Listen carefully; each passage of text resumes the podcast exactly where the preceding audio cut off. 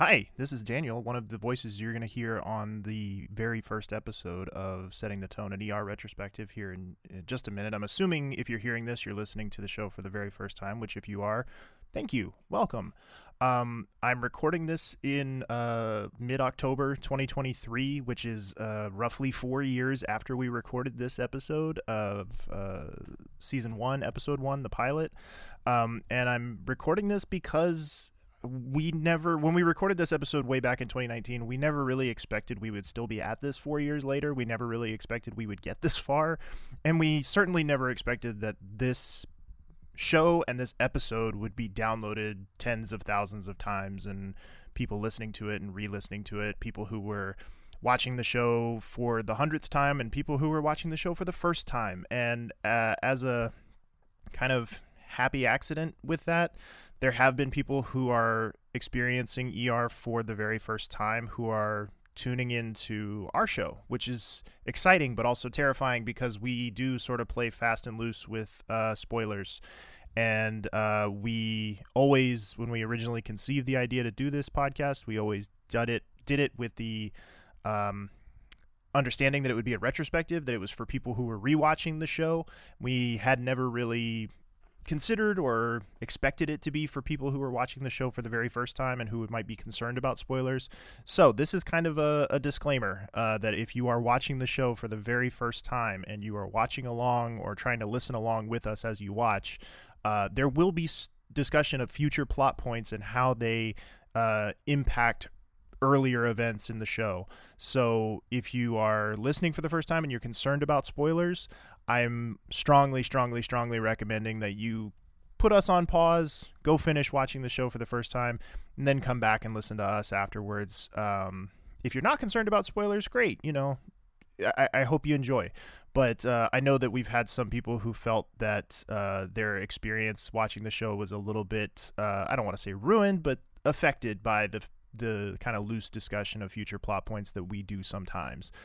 So this hopefully will get ahead of that a little bit, make it a little bit more of a kind of known thing that, hey, spoiler discussion might come up from time to time. The show will, we have no intentions of stopping at this point. We just, as I said, as I'm recording this in mid-October 2023, we're just wrapping up season 9.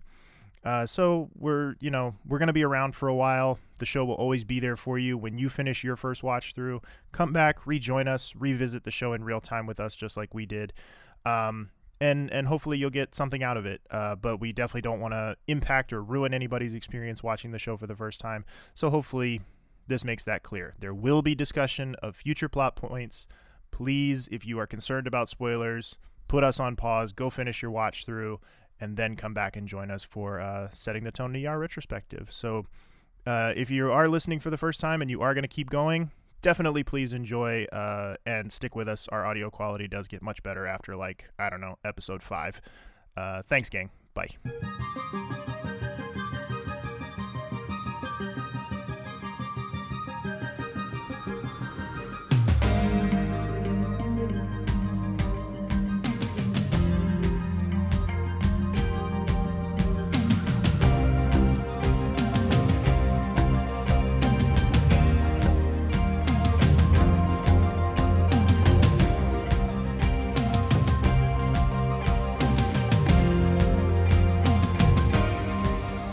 Hello, and welcome into the very first episode of Setting the Tone, an ER retrospective, the show where we do an episode-by-episode breakdown of the television series ER. My name is Elizabeth, and with me today are Lauren and Daniel. Hello. Hey. And since this is the very first episode, I figure I'd give you a little bit of information about the show. ER is a TV series that ran from 1994 until 2009, 15 seasons. I think approximately 330 episodes, somewhere. It's somewhere in there. I need to look that up again. 331 by my count. 331. So that's what we're signing up for. Today we'll be discussing the very first episode, sometimes referred to as pilot, but officially listed as 24 Hours as the official title name. It aired on September 19th, 1994, my birthday.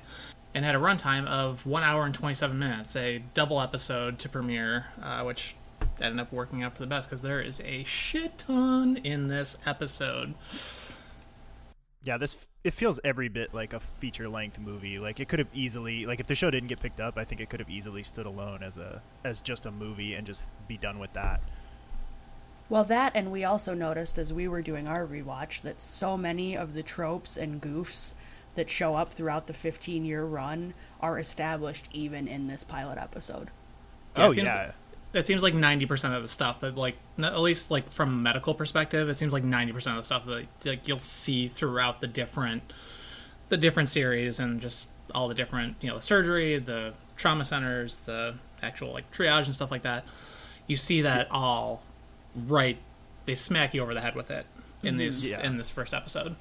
Yeah, they establish a lot of the like threads that carry through not only like you said, like the tropey stuff, but also to like a lot of the kind of character interaction things. Like, they establish quite a bit. It's kind of remarkable how much they establish in the pilot episode. Like, it doesn't feel like a standalone thing like a lot of pilots do. Like, a lot of pilots kind of stick out like a sore thumb when compared to the rest of it. Take The Office, for example. Like, the first episode of The Office looks like a completely different show compared to what you get for the remaining whatever 7-8 seasons it is. But for this the set is, I understand the set is a little bit different because they were actually filming in an actual hospital for this one. But other than that, like the set doesn't look too dramatically different from the way that it looks the rest of the show. Most of the cast sticks around. Like, I think there's only one that I can think of off the top of my head, like minor character who doesn't stick around after the pilot episode. And we just kind of hit the ground running from there. I mean, it's remarkable how quickly they got into the formula and were able to just go. Yeah, well, especially, like you mentioned, well, actually, first off, confession time, I don't actually like The Office. I think it's really stupid, but... And I've never watched it. Hate me all you want for that. So that's the reaction I was expecting. I'm more of a Parks and Recreation person. That can be our second podcast. You redeemed yourself there. That's fine. Yeah, but no, like, I actually didn't know that. I actually didn't know that they actually filmed the first episode, in an actual... hospital. Do you happen to know where it was, or was it like just on like in Los Angeles where most of the rest of the show is filmed? Or yeah, it was in Los Angeles. It was I'm trying to remember what the name of it was. I know it because this is 94 is when it comes out, so mm-hmm. Yeah. I'm assuming they would have been filming this in like either early 94 or late 93. I'm not sure. I think it was actually 94 though, because I was reading in some of the casting notes that like they started casting 5 weeks before filming. So they had no one cast. Like they had no time to get this set. So I'm sure it was in 94. But the actual hospital they were filming at had only stopped being like an actual hospital in 1990. So it was a hospital in Los Angeles, and when they went to go like do the full series order, they couldn't film there on a regular basis. So they built the set kind of based off of that hospital. So there are little minor differences here and there. Like there's a particular part of the ER like that we all know, that we all like, that you see carry throughout the rest of the show. There's a little tiny part of that ER that is not there in the pilot. It's like, I think they said it's like curtain 3. Right. It's like a really distinct part of the ER that they said, if you look, compare, like do shot by shot comparisons, it's not there in the pilot, but it is there in episode 2 because they switched over to an actual set. So, I just thought that was interesting. Like, being that they were in an actual hospital, yet they managed to like take that look and replicate it over into the like designed set. I think that's kind of the coolest thing about this is how much, it's one of the things I really love about the show is how much attention to detail there is from, not only just like the set design, but like the terminology and the way things are written, and just, I don't know, like everything seems like it's got a purpose. Nothing seems like it's extra or filler. The only thing I would say to that is that with the attention to detail is, yes, a lot of like, they got all this stuff like in the hospital, right? But one thing that actually super bugs me is just how wrong they are about like the city proper with like actual like where stuff is. Well, too funny, because I was just about to say how much I love that it's such a love note to Chicago, even if they do miss some of those nitty gritty details. You can tell like the constant comments on the weather and just... the way they approach kind of that small town, big city feel when they're doing the out of the ER shots, I think Yeah, like even in this episode, like the weather just changes on a dime, which actually does happen every now and then in Chicago.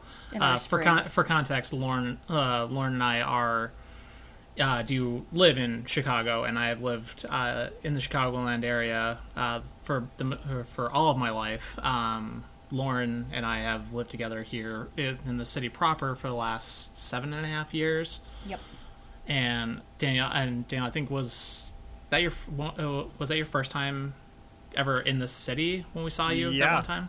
Yeah, that was my first time ever in Chicago. I might have spent longer than I care to admit trying to find the actual ER hospital before I realized it was fictional. Bless. I don't want to talk about it. It's not a big deal. We don't need to like dwell on it or anything. We could have lied to you and told you that like Rush was. It's fine. I'm over it. I'm not worried about it. But we should say that up front. County General is a fictional hospital in Chicago. Yes. I mean, how deep into the weeds do we want to go here? Like, because we could take it. This fucker has roots all the way back to 1974. Like, this is literally 20 years in the making. Not unlike this podcast. Well, 20 years in the making. Daniel, how about this? You take us through those tumultuous 20 years of Destiny, and then I will set us up with the headlines of the premiere date and set us up for a good picture of where we actually were as a people when this episode aired. Dope. I love it. So basically, Michael Crichton, whatever the fuck his name is, everybody's favorite dinosaur loving but yet climate change denying weirdo. So he was like a Harvard Medical School student, and he was an emergency room intern. And so this was in the 70s, and he wrote a screenplay at the time titled ED for Emergency Department. And basically nobody showed any interest. They were like, fuck off, Harvard boy. We don't want to read your script. Nobody cares. And so basically he kept writing, but he turned his attention to other projects. One of those other projects being a little book about dinosaurs called Jurassic Park. So basically what I'm saying is that were it not for ER, you would not have Jurassic Park. So thanks. And were it not for Jurassic Park, you wouldn't have ER. Exactly. Because so from there, like, and this is, we're glossing over like 15 years of in-between stuff here, but basically at some point he hooks up with Steven Spielberg. Heard of him? It's kind of familiar. Sounds right. I don't think I have. He's done a few movies. The Terminal. Familiar with The Terminal? Oh, but of course, a classic. That's everybody's go-to for Spielberg. I forgot that he did that one.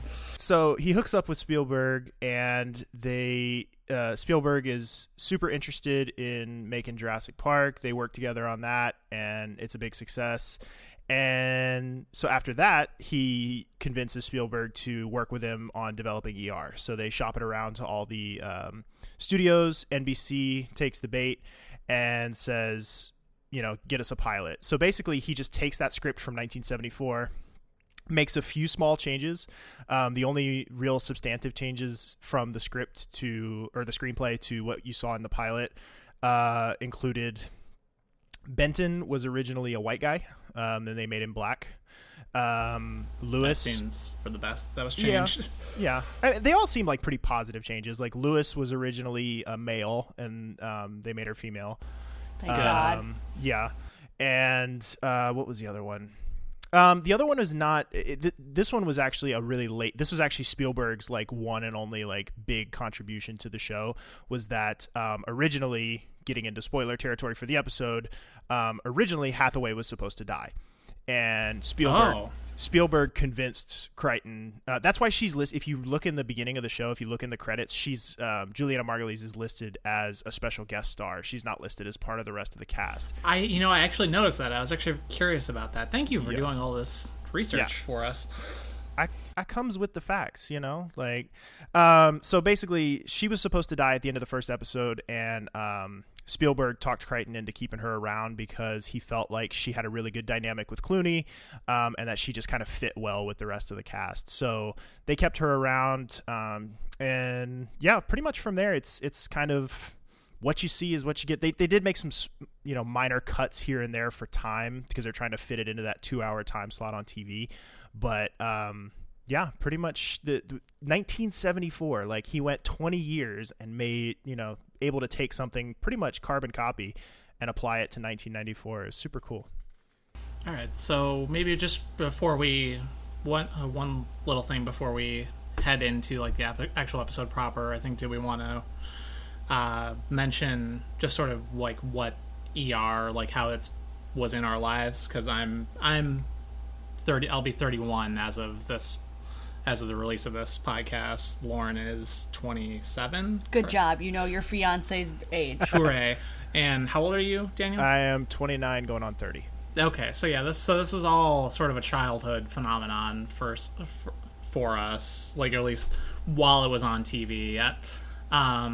I mean, I know, you know, for me it was the show, it was the one like late night show, quote unquote late night, was 9 o'clock for me when I was in elementary school when this debuted. Yeah, I turned 6 on the day that this debuted. Happy birthday to me! You're stealing my thunder. That was going to be one of my headlines. Oh well. Happy headline. Lizzie turned 6. Yeah, so it was just sort of it was like the thing that my mom and I did together, and we watched pretty much every single episode together through the end of season 8, and where I hopped off for a little bit because I was so distraught that Dr. Green had died, because he's my... Whoa, spoilers. Come on, yes. This is episode 1. We gotta, like, come on. We got 331 of these fucking things to do. I think that's a 20-year-old spoiler almost. Yeah, like 17. But our audience may be coming to this fresh. Well, then that's their problem. Yeah, so I sort of hopped off the train for a while and kind of got back on closer to season like 13 when the show had fully jumped the shark and gone. I was gonna say, what a terrible time to jump back in. You know, I enjoyed it. I enjoyed the characters. Oh no, there's definitely good stuff in there, but it's just, whew, man. And then had all the feelings with the season finale, which we'll get to in like 6 years. So yeah, and then I own all the DVDs. I've watched through the entire series. I forget if it's like 4 or 5 times. I've seen at least every single episode, and then now that it's on Hulu, I go through and I just occasionally just pop in some of my favorite episodes, and it's my favorite TV show of all time, and has had a huge impact on my life. And I am a transgender person, and my name Elizabeth actually comes from Dr. Elizabeth Corday, famed surgeon Alex Kingston. Baddest bitch. Yes. So, because she was, like, the most positive woman role model I could think of, and, like, the highest standard I could try to hold myself to was her. So, yeah. So, Lauren, what was the show like for you? Well, this is going to be real boring after that little heart-to-heart. For me, I was only 2 years old when this first episode came out. I never really watched it too much growing up. It was really something more that my sister, who's 6 years older than me, and my dad, rest in peace, they watched together regularly, and it was really something that, you know, I'd see in passing. My sister was obsessed with it, but I was familiar enough with the characters, but it was never really my show growing up. I had missed the boat a little bit on being super engaged with it. So when Elizabeth and I moved in together, and she decided, hey, let's go ahead and watch the whole series. I was like, yeah, we'll give it a shot. Sure, I enjoyed what I saw. Let's go for it. And as we watched the series, and as I came to really discover all of the through lines and story arcs, and just how deeply all of these characters are developed, and how seamlessly we transition from one cast to another throughout the years, I just realized that there was something magical about this show. And so when we joked about doing the podcast 3 years ago, it stuck. And I realized that, A, this gives me another excuse to rewatch the whole series and not seem like a total crazy person, but B, it's a chance to really share a lot of that with other people and point out things that other people might not have noticed, and hey, have audience members share with us things that we might totally gloss over. So. And what about you, Daniel? Well, for me, like, kind of in a similar experience to Lauren, like, I was a couple years older, so I think 94, I was probably five or six. So I was, like, ER was the go-to-bed show. Like, ER was the, if you hear the theme music, because I grew up on the East Coast, so for me it was at 10 o'clock. So it was definitely too late for me to be watching. So I kind of have, like, this almost, like, Pavlovian response to the theme song of, like, the theme song almost makes me want to go to bed, like, because, like, I would hear it, like, coming out from under my parents' bedroom door, and, like, that means it's time to go to bed. It's the ER is on. But I would catch, you know, episodes here and there, nights where I couldn't sleep, or if I was, you know, home from school on vacation for whatever reason, like, I would catch episodes here and there. My mom was a huge fan of it when it first came out. I think she stuck with it through most of the whole entire run. I'm not sure if she fell off or not. But it was one of those shows that I was always just kind of like peripherally aware of. And as I got older, I wanted to kind of explore it a little bit more. I was really kind of drawn to the longevity of it and the fact that it was able to stay so relevant while undergoing so many different, cast revisions. Like you said, like, this thing has 100% cast turnover, like, from the first episode, like, all of the main cast leaves at some point. And they still managed to stay some kind of relevant the whole time. And it's, I don't know, I just thought there was something cool about that, like something cool about such a simple concept, that if done well enough, it didn't necessarily matter. And it also too, like, so another part of it is my wife, who you will probably hear on this show at some point, giving her input on kind of, she's a nurse, so she, watching this show with her has been kind of a cool experience because she is very quick to point out what is right, what's not right, what's outdated, what's, you know, like, so she's real quick to point out, like, they don't do that anymore, and here's why, or we would never do it like that. That's a terrible idea. You would kill a person if you did that. Like, so it's kind of like, it sounds almost annoying, but it's really not. Like, it's kind of like, I don't know, it adds an element to it for me. Kind of adds to the tension and the drama, honestly. But so, like, you know, it's kind of a thing that she and I can share, where she gets to kind of, like, pick it apart from a technical aspect, and I get to sort of, like, cherry pick and bring her in, because she's not a big pop culture like obsessive like I am. So trying to, like, go through and be like, because this show is full of, like, before they were famous. Oh, like, yeah, people, there's so many, and, like, guest stars and stuff. So many little cameos, so many like shorter roles, and just so many. Well, we're gonna mention that as we go along, for sure.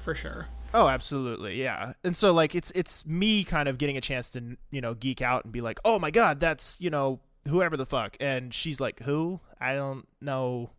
There's a guy in the corner that they just gave the wrong drug to, and you want me to care about, you know, Robert this Loggia, random character actor, right? You know, they. So it's kind of an interesting, like, dynamic when the two of us watch it together. So we went through and watched. So I've only done. I'm nowhere near on Lizzie's level. I have not done a five-time episode watch through, but I got one under my belt. I got one 331 full episode watch through under my belt. This will be my second time going through it. Last time we went through the whole series in about 8 months. So I'm looking forward to watching, maybe, like, piecing it out a little bit more and digesting it a little bit slower instead of watching, like, 4 episodes a night and just powering through it. Like, yeah, because there are a lot of little details you miss in there. There's lots of little things you can miss, and there's lots of it can get a little bit overwhelming too. Like, this is a show, and when we get into, like, the actual episode, like, this is a show that feels like a car crash sometimes. Like, you are kind of thrust right into the middle of the action, and if you're not ready for it, or if you're watching, like I was, like, 3, 4, 5 episodes at a time, it can get exhausting. Oh yeah, for sure. And so, like, I think this is a perfect entry point to just, like, bring you into the world of an ER. So I mean, considering I took 3 pages of notes on the pilot episode alone. Well, it is a double episode. There's still a lot to digest. Yeah. Yeah, most episodes, for reference, if anyone actually is watching along with us for the first time, which I don't know I'd necessarily recommend that, but because we're probably going to be talking about a lot of future stuff too, so lots of spoilers. Yeah, normal episodes. It was a 1-hour TV drama, usually on Thursday nights on NBC for its original run. But yeah, that's, like I said, this one is an hour and 27 minutes long. So, like Daniel was saying, it is basically a feature-length movie if you think about it, which is ridiculous. Yep. And this is also the only episode in the entire 331. This is the only episode that aired on a Monday. Every other episode was a Thursday. But this one actually aired on Monday, and it went up against Monday Night Football over on, I think, ABC at the time. Yeah. So they kind of used it as kind of like a test case. Like, can it do well against Monday Night Football? Which it very much did. 23.8 million people watched this episode. Unheard of today. That's a lot of people. You don't get anywhere near insane. That with a live. I mean, it's also that's a product of the times, a product of being 1994, not 2019, where everything's on demand and right. All right. So should we get into what was going on at the time and get into the actual meat of the episode? Yeah, sure. Lauren, you want to rattle off a couple little 1994 facts? I sure would. What was happening this week? So first and foremost, my dearest Lizzie turned 6. Happy birthday, Lizzie. Yay me. The number one movie at the time was Time Cop. The number one song was I'll Make Love to You by Boyz II Men, and the U.S. lands 3,000 troops in Haiti to restore the democratically elected government back to power. USA. Okay, never mind. And we never interfered in another country's affairs. Nope, never. I don't know what you're talking about. All right, moving on. Time isn't Time Cop, wasn't that like... Am I confused? What was the game that was in like arcades with the gun? Time Crisis. Time Crisis, yeah. Damn it. Okay. Yeah, Time Cop is obviously the movie. Yeah, Time Crisis is the famed Lycan game. You had 5 letters, right? Yeah. I got close enough. Just added a few extra ones in there. It's fine. All right, so anyway, actually getting into the actual episode. You want to start with our first audio clip? Yeah, so getting into the episode, we'll actually start with the very first lines that were actually ever spoken on the show. Little conversation between Dr. Green and... Lydia, one of the nurses. Dr. Green. Dr. Green. What is it? Patient for you, Dr. Green. Can't the intern take it? No, it's for you. What time is it? 5:00.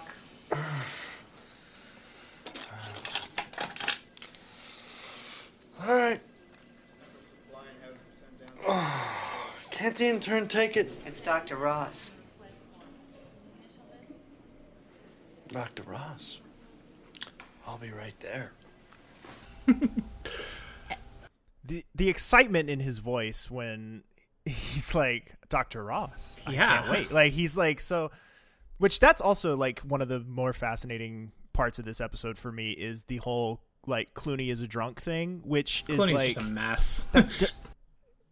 That's one of those things that, like, they do sort of touch on that a little bit throughout his run on the show, like, of where he's single guy, like, he's a bachelor, he parties a little bit too much and, like, gets himself in, yeah, he's a womanizer, he parties too much, he gets himself into, you know, messes that he probably shouldn't.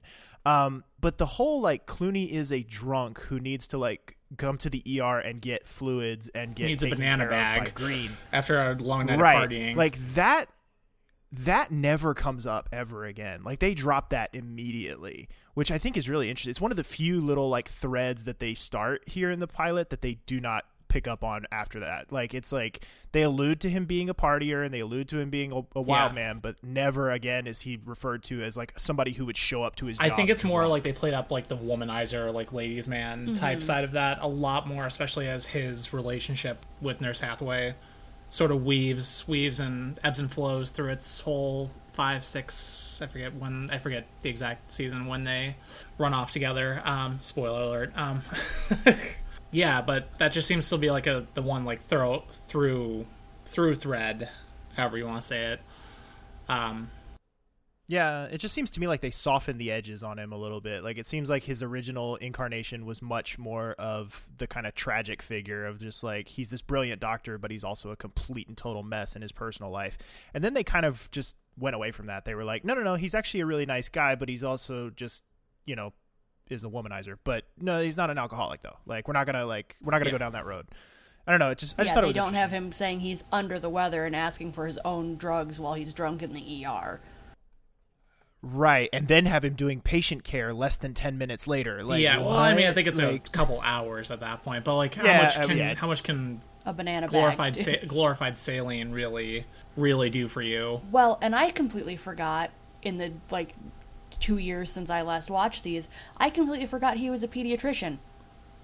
And so I was like, oh my God, they have this man taking care of children. Yeah, and he's fantastic at it. Which we find out later in this episode, and for sure. And throughout the entirety of his run on the show, he is absolutely fantastic with kids.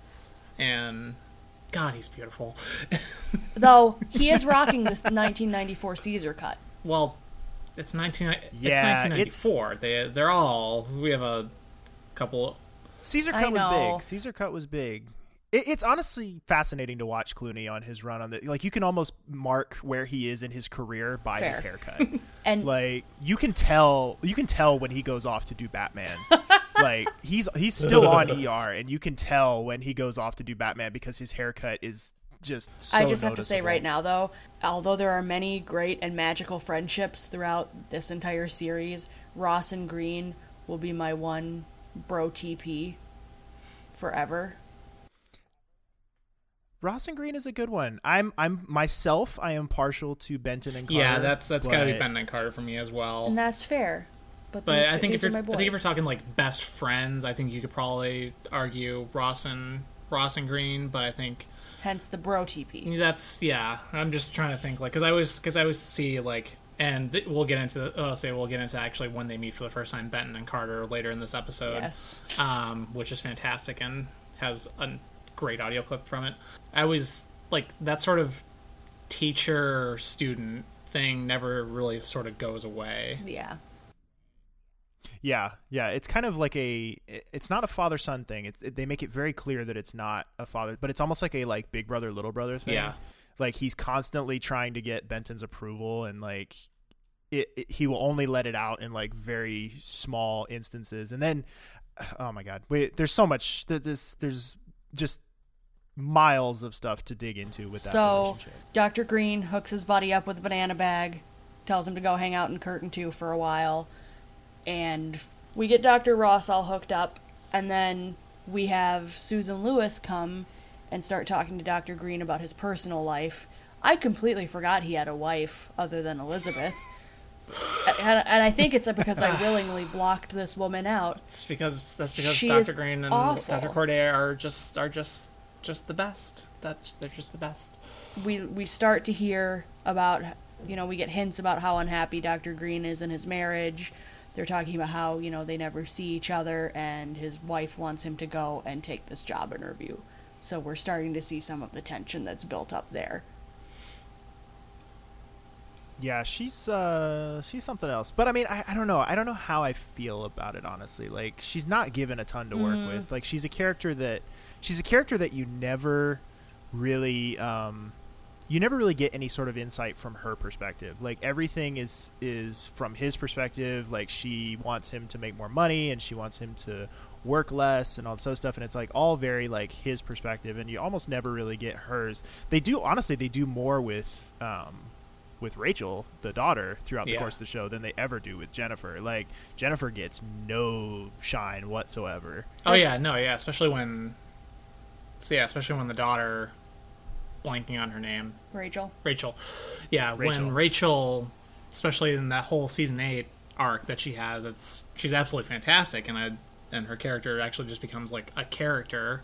But I kind of feel like they're both sort of pushed to the side for a lot of the time. It's just like this thing, like, Dr. Green has a quote unquote family over here, and his wife always nags him. Which, to be fair, her requests, not, I almost said demands, but they're not really demands. Her requests are very reasonable when you're, married to someone. Hey, I'd like to see you more. Hey, I would like it if you could be more of a dad to your daughter. That's kind of my thing. I'm hesitant to completely write her off as just a stuck up bitch. Like, she has reasonable requests. Like, you are a father with a daughter. Like, I get you're a doctor and I get you're helping people. That's great, but also you have this other responsibility, and So I mean, it's kind of a double-edged sword there. And you both bring up a good point, but it's just the way they portray her. It makes it so hard on first blush to see that. I just, like, in my notes, I'm gonna be honest, and this is terrible of me, I actually put fuck Jennifer, because just that, the way they portray her when they're quick grabbing lunch together or breakfast or whatever time it is at this point. Yeah. She just, that actress nails it for exactly how they had that character written. And it's just that immediate visceral response of, no, we feel sympathetic to Dr. Green already. How can you be treating him like this? And it's just, they do such a good job portraying that and having your first impressions of this character have her be so unapproachable. Yeah. And the whole, then they at the same time, well, I guess not at the exact same time, but within the same episode, they also try to introduce the, like, parallel arc of, like, him and Lewis's relationship / friendship thing. I like it too, but I also feel like it's so much unrealized potential. Like, they just never really fully explore it. Like, they kind of just, dance on the surface of it a little bit, and they just never really take it anywhere. But part of that is, casting changes and things like that, which is all stuff that comes up later on down the road. But it's just, it's interesting how that all kind of starts out. They take no time whatsoever to, ease you into things. Like, they start throwing heavy duty plot threads at you, like, within the first half of the episode. I will say, with the friendship between Dr. Green and Dr. Lewis, those type of friendships do exist in real life. And yes, you could say it's wasted potential, but that's also just how life happens sometimes. That's true. Yeah. It is very realistic in that way. Like, people don't always end up together, and people don't always, go down those roads. So yeah, that's a good point. See the forest through the trees. Yeah, I mean, it's important. I feel like Susan becomes a really, like, already is established, like, even just in this little beginning, and becomes more of just a really important friend to Dr. Green, and I think that's really important to represent that on mainstream TV. Is just a, like, even though they do play with it a lot, like a sort of a will they won't they type of thing throughout the seasons, but, like, for the most part, they're just friends, and that's they just fine. Have a beautiful platonic friendship.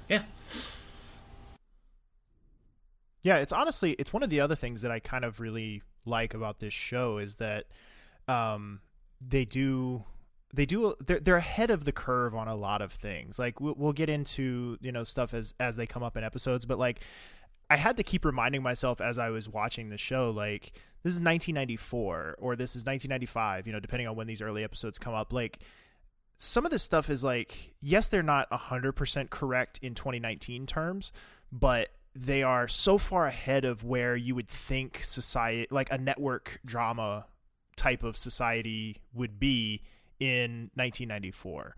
Like, there's certain things that you're just like, damn, like, they were not afraid to, like, dig into this even 25 years ago. Like, it's just one of the things that, like, I really appreciate. Like, even something as simple as that, like, that you could have just a platonic relationship between a leading male and female character and never really go anywhere with it, like, never really take it beyond that, even just for a one-off episode to, like, spike a rating. Like, they stayed true to the nature of the relationship, and I don't know, like, it's one of many examples I find that they don't always do the predictable thing, but they end up doing kind of the right thing or the progressive thing going forward.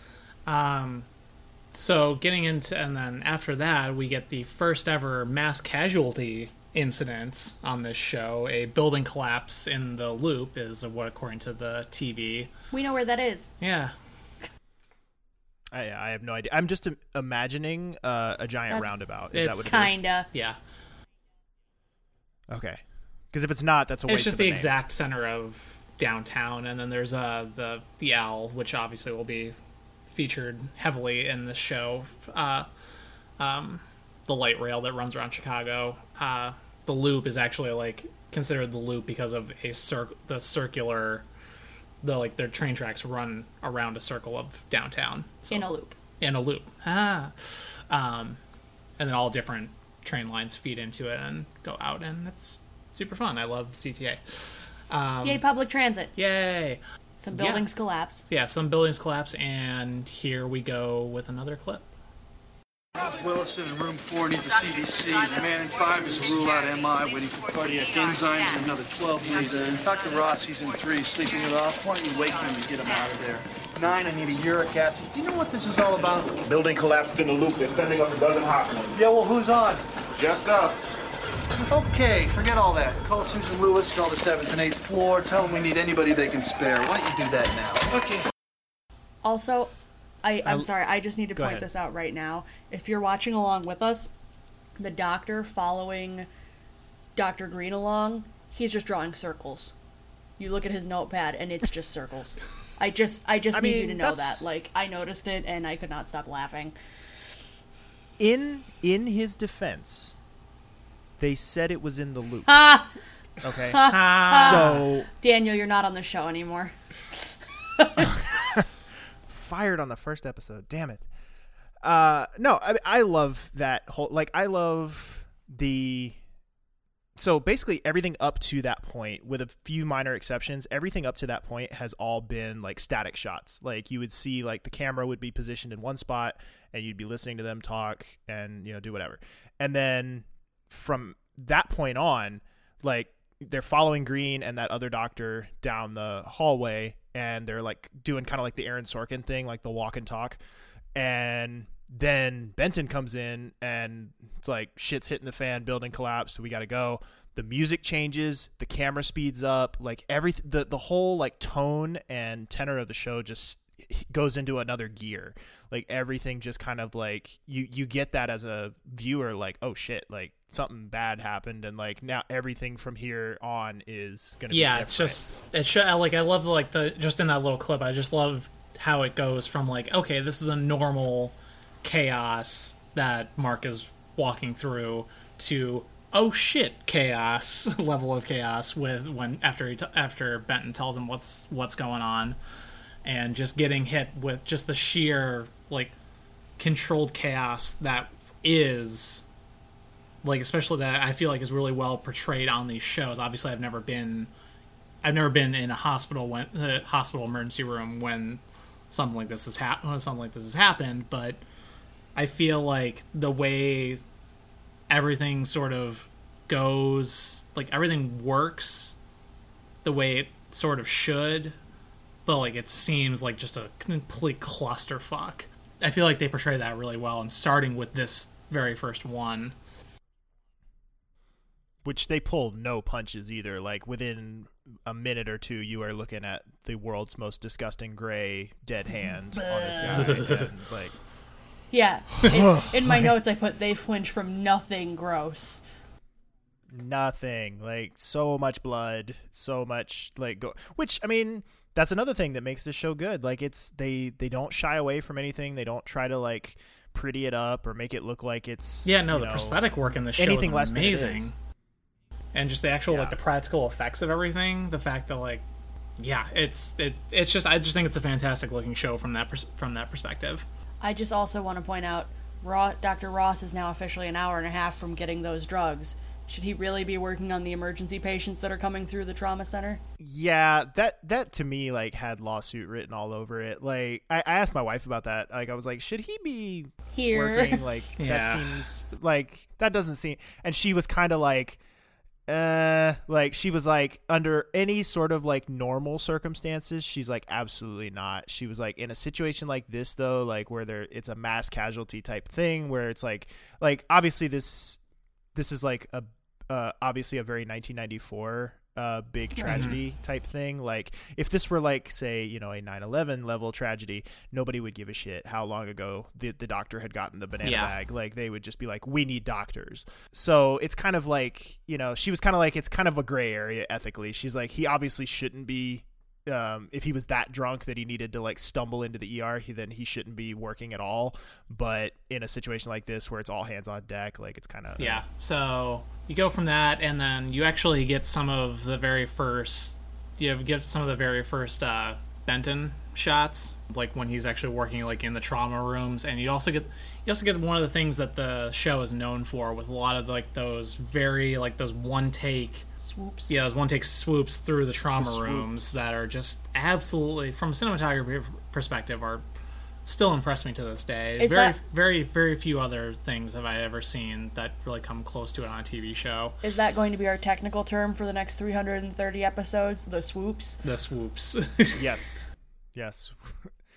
Yeah, it's so beautifully shot. Like, it's just the camera, there's no cuts, there's no nothing. Like, it's just all like one continuous shot that just goes around. Oh my god, like, just thinking, trying to visualize it in my head. And if you listen to some of the special features too on like later, especially like on later seasons, they talk about those shots and how like they're simultaneously like the biggest bitch in the entire world because you have to do them all in one take, and there's so much medical terminology that you have to throw out in a short amount of time, just like a normal emergency situation. They're also like, a lot of the actors really love them because of that, because they're so challenging, because they're so, they come out so well, and really no other show does it quite like that. Yeah, I was reading, like doing some of the research for this, and this kind of carries forward throughout. So apparently, like, all the medical obviously if you're a doctor or you're a nurse, like, you've been in medical school, you've been immersing yourself in all this terminology and stuff for years, so that just kind of rolls off the tongue. For these actors though, like, they were given a script with very authentic medical terminology. Like, they did not pull any punches with this. Like, you are going to call this drug by its exact name, or you are going to call this piece of anatomy by its exact name, because that's part of the appeal of the show, is how authentic it's supposed to be. Like a slice of life of like an actual publicly run emergency room. Exactly. Yeah, it's the authenticity is kind of what sells it. But so supposedly everybody like did their homework, like everybody was like on point, learned their terminology, had everything memorized, didn't fuck up or fucked up rarely, except Clooney. Clooney could not be fucking bothered to learn any of the shit. Like, that doesn't surprise me. They said that he would like write the words that he was supposed to say in a scene, like the like medical terminology, he would either like write it on his hand, or if he had to like have his hand visible in the scene, he'd have like a notepad in a drawer, and he'd have the like drawer like next to him open so that he could like peek at it when the camera wasn't on him. Like, he was the only one out of the entire cast who couldn't be bothered to learn the shit on a regular basis. I'm gonna look for that now. Yeah, I was gonna say, like, that sounds actually something to look for when we're going forward. Yeah, because you don't get too much of him. It seems like he's a rarer occurrence in these shots, just because of by nature of him being a pediatrician, and they don't do as many, like, obviously the vast majority of your trauma cases that you're going to film are probably going to be adults. Right. Yeah, well, and he gets blood vomited onto his chest in the first, like, 30 seconds, and I guess they like, send him off to go get cleaned up, because they're like... And he has, like, no idea what the hell he's doing with this older woman. So it's like, not only were you drunk an hour and a half ago, you're trying to treat someone who is not in your wheelhouse. Yeah, he's out of his element, and he's under the weather, as they say. Like, he's it's not a great start for George, but also I love the patient who's Susan is caring for at this point, who goes, "Are you married?" And she just responds, "No, I'm a doctor." Like, she says it more like, "No, I'm a doctor." Like, just in that very Susan tone that she has. I'm just saying, like, everything Susan says, I internalize in that harder tone, because it's like, that's how she wants to say it. She's just a bitter old lady. And she's not an old lady. Well, she like, not physically old, but like, she's she's just a bitter old soul. Like, I think, and I love her. When her, like, boyfriend calls while she's got the x-rays later in the episode, and she's, like, clearly distracted, and she's like, "I thought we broke up." Like, she's clearly, like, has no time for this fuckboy. But she makes time. "I thought you and Paul broke up." She makes time. Well, we did. She's like, whatever. Yeah, it just, the whole, God damn it, it's so good. Like, everything is just, like... Like, it's so authentic to like, relationships are messy. Like, speaking from personal experience, like, when you date or are married to someone in the medical field, you do have to sort of accept that there are going to be times where you just aren't going to see them. Like, they're going to be, it's not like having a regular office job where you can just pick up the phone and call them anytime. Like, they could literally be in the middle of, like, pinching off somebody's artery. Right. And you are, like, sitting at home, like, doing nothing, and they're saving somebody's life. So it really is so authentic to the nature of personal relationships within the medical field that, like, it does take a back, it by nature it has to take a back seat to what you're doing, because what you're doing is literally impacting. And then also sort of throughout all of this, you know, Ben is being a cocky bastard and really trying to just be like the most alpha male of alpha males that there ever was in this emergency room. And then to contrast that too, Carol really just is just sort of like the quiet, strong, steady one throughout all of it, but like everyone knows she's there and knows that they can rely on her, but like she's very soft spoken about it. She's doesn't really like assert herself at all and is just sort of like there in the background. It just seems like everybody kind of takes her for granted that she's going to be there right when they need her.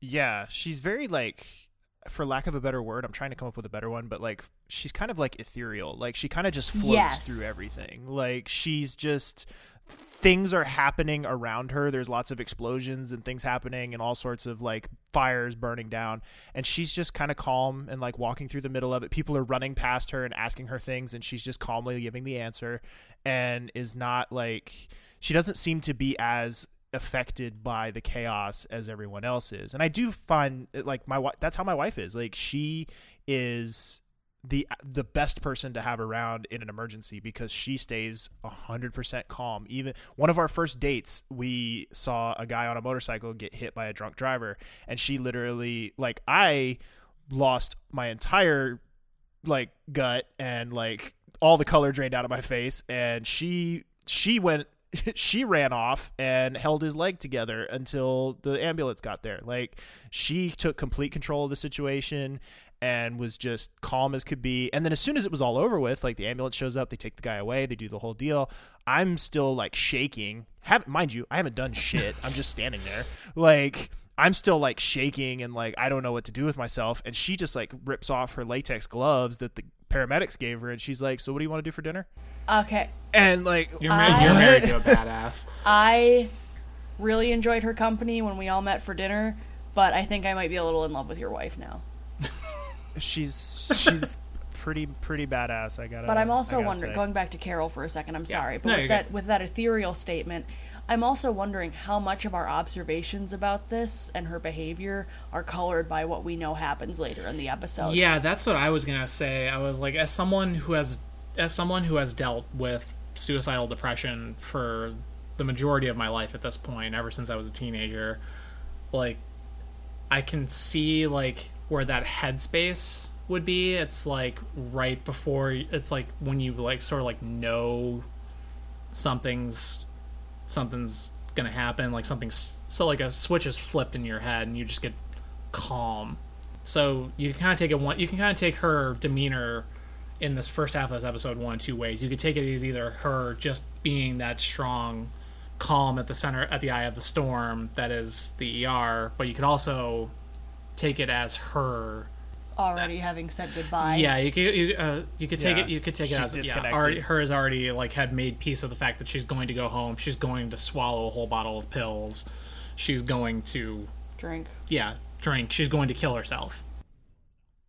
It's an interesting like dichotomy too, because like from my perspective, like I always, that's always been one of my like biggest sticking points and biggest criticisms about the pilot episode, is that they do drop such a bomb on you in the second act or second half, whatever you want to call it, with Hathaway, that I've always sort of, again, from my perspective, I've always sort of felt like wasn't really like earned. Yeah. You know, like it was very like, it felt very much like a season 2 or a season 3 type of cliffhanger, or even a season finale of season 1 kind of cliffhanger. It did not feel like something that should have happened in the second act of the pilot episode. Like it was like, what? Like this, to me, it comes out of complete left field. But as somebody who's never really dealt with the like effects of suicidal depression, like that just didn't even enter into my like thought process of like, oh, that, but thinking about it through that lens, it makes more sense. Yeah, I could see that, but I think like when you're talking about like actually trying to get an audience hooked into the show, like, oh, one of the main characters attempted suicide in the very first episode, like that would get people talking in 1994. Like, that was very true. It's so much more taboo then. Yeah. Like, that's not something you really saw a whole lot back then.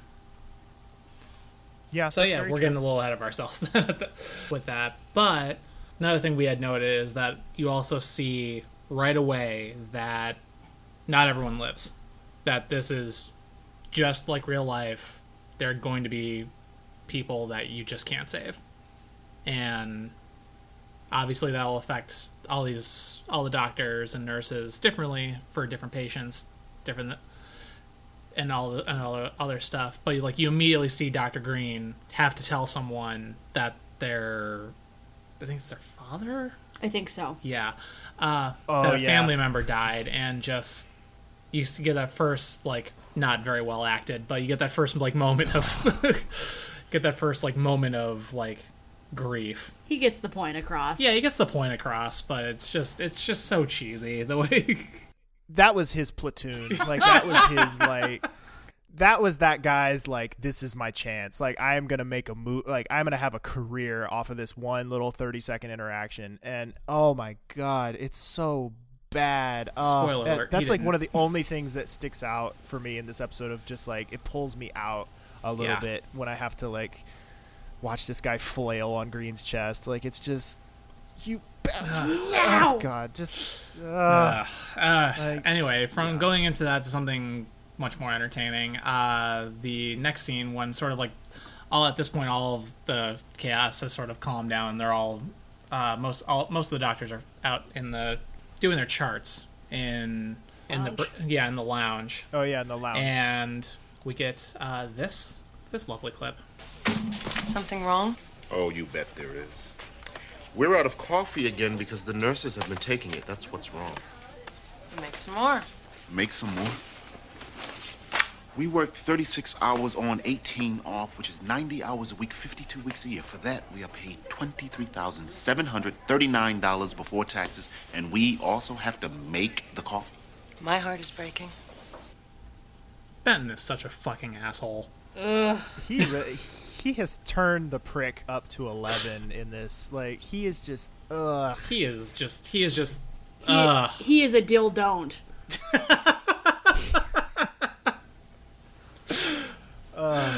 He's very, talking to my wife, like, he is very authentic, though, to not all doctors, hashtag not all doctors, but he's apparently very authentic to the dynamic that you see a lot of times between doctors and nurses. Is that still in 2019 a thing? Yes. At least it was, my wife works, she's done both. She's worked, because she used to be, in the military, and so she's done it kind of both on the military side and on the civilian side. So I imagine on the military side there's probably an added layer of kind of pretentiousness on the doctors, where they've got this like sense of superiority about what they're doing.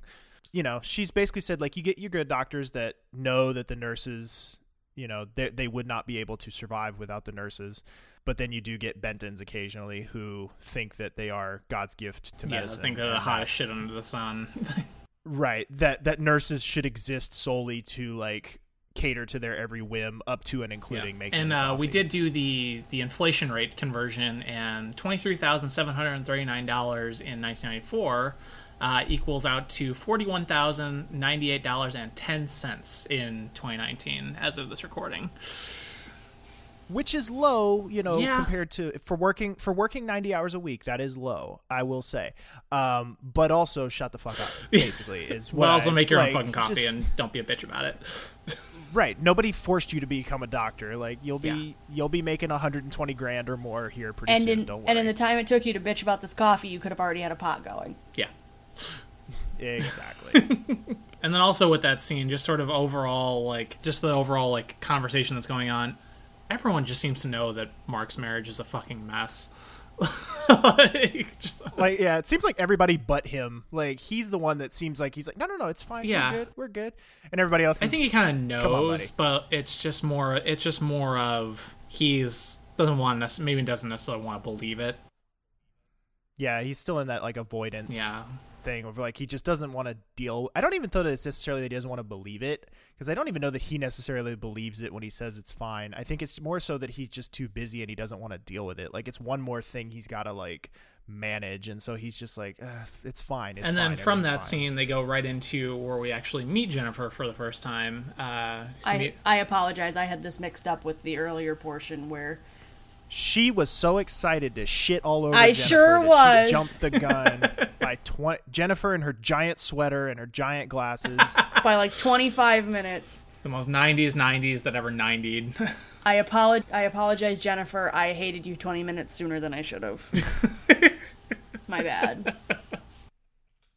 It's okay. If you needed a reminder that it's 1994, just look no further than poor little Rachel, 4-year-old or whatever she is. Rachel's little, like, I don't even know what it is. Like it's like the AIDS quilt, but if it was a shirt, like it's like all patches and like different.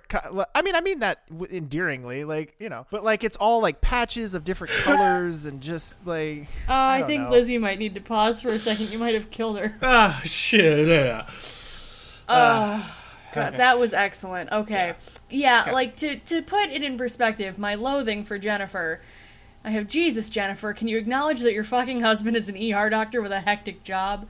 You look tired. Seriously? Like... Yeah, she's supposed to be in law school herself. Yeah, she is in law school. If anybody should understand the struggle, like, I feel like a law school student would get, you know, how stressful and how like exhausting working in an ER would be. I feel like there's, being an ER doctor would be like next level though, because you have to work like 24 hours in a row sometimes. Like the title of this episode, 24 hours. It's following 24 hours in County General's ER. Right, and I just want to say it just seems like she's so going through the motions with this. Because she already asks him, oh, are you going to go to that interview? And she's like, oh, I know you'll probably hate it. Like, if you know your husband's going to hate something, don't pretend to sympathize with it and still push him to go. Like, you can't have it both ways. Okay. So, after Jennifer is done being a bitch, I do not like using, I probably said it like 3 times already, but I don't think we should be calling ladies bitch in 2019 unless it's baddest bitch. That's fair. After Jennifer's done being a jerk, being difficult, being an unsympathetic spouse. Ooh, there how you about go. That? That's very adult. Well said. Well said. We get joy. We get to go into this next lovely clip. Where we meet the babiest baby that ever babied in John Carter. You'll see, Daniel. Is this the Avengers Assemble scene where they all like kind of come? We get the shot from the opening intro where they're all like in the same. Yes, I love this. All right. Oh no! Would you look at this? Dr. Fairfield, please contact. That's the first tailored white coat I've ever seen. Where's the hero? Think he knows anything? He knows how to dress. Well. It's my student. I'll find out. Littlest baby Carter. Oh, you sweet summer child. Oh. The babiest that ever babied. Yeah. Just with his fucking part down the middle and just... Could they have made him look more like a 12-year-old? He just looks like such the little, like, rich boy. He's got the part in the middle and the tailored white coat. Like, they do everything in their power to, like... give you the visual cue of like this kid is in over and his the head. Doe eyes and he even mentions that like he doesn't know how to do jack shit because he did psychiatry and dermatology rotations before this. The well dressed special. Yes, I love that line too. So he doesn't even let's throw this kid into his surgical rotation, like one of like the most advanced what I imagine to be the most difficult rotations when you're in medical school. And without even knowing how to place a fucking IV. In an ER. Yeah. Like, yeah. He's... Like, you couldn't... I think you could have planned that better there, Mr. Medical School people. Yeah, it kind of gives you a little glimpse of what you eventually get with Carter, of, like, because you think about it, like, he is rich, he has all the connections in the world, like, there's no logical reason why he should end up in the ER of a downtown public city hospital. Like, he should be treating skin and depression. Right. Exactly. Like, he should be getting dropped into the cushiest residency that his money should be going into the job that Green is interviewing for. Yeah. Exactly. Yeah. And so, like, it's a very, without giving away too much, it is a fascinating glimpse into the character of John Carter, where, you know, he is this sort of like almost benevolent type of person where, like, he has all this money and all this, you know, access and everything, but he generally kind of shies away from it in service of doing more for others. Like, he wants to just help people, you know. He doesn't want to just treat tennis elbow and, you know, stuff like that, like in a fancy $150,000 a year practice. Like, he wants to do like fucking intubations and trachs and right, like, he wants to get down in the trenches and like do the shit. And so, like, they do that, like, they don't spell that out for you, but they just give you, like, a little glimpse. Visually, they give you all the clues that they're like, this kid was born with a silver spoon in his mouth, and there's no fucking reason why he should be in the middle of this shitstorm. But yeah, and then of course, you meet Mr. William H. Macy, who for some reason I always forget that he's on this show, because he's barely on the show. But William H. Macy as David Morgenstern, and the lovely line. When he's talking with Carter and Benton, Dr. Benton is one of the best surgeons we have. Learn everything you can from him, except attitude.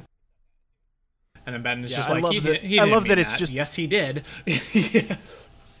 It's just accepted that, like, everyone knows Benton's an asshole. Like, nobody has any, like, illusions about, no, he's a brilliant surgeon. Yes, he's a brilliant surgeon, but he also happens to be an asshole. And he also, at one point, tells Carter, this is where the pill pushers kill their victims. And it's like, no, not everything is about surgery, and it's clear that he just disdains everyone that isn't a surgeon. Yeah, he definitely has that, like, superiority complex when it comes to surgery. After that, you're going into one of his first things, one of Carter's very first IV patients is Frank. We're up by the sutures. Frank. Yeah. Oh yeah. He does sutures first.